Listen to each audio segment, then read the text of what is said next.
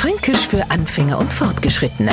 Heute Der ist nicht vor Gebersdorf. Der Ausdruck, der zeigt einmal wieder, wie verwirrend unser Fränkisch sei. Co.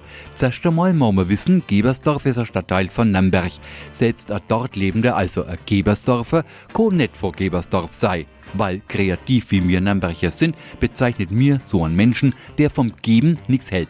Wenn also einer in einer Kneipe garantiert nie Runden ausgibt, dann kriegt er von uns zu hören, naja, ist klar, der ist nicht vor Gebersdorf. Und Etzel auf Hochdeutsch, der ist nicht vor Gebersdorf, ein knausriger Mensch. Fränkisch für Anfänger und Fortgeschrittene.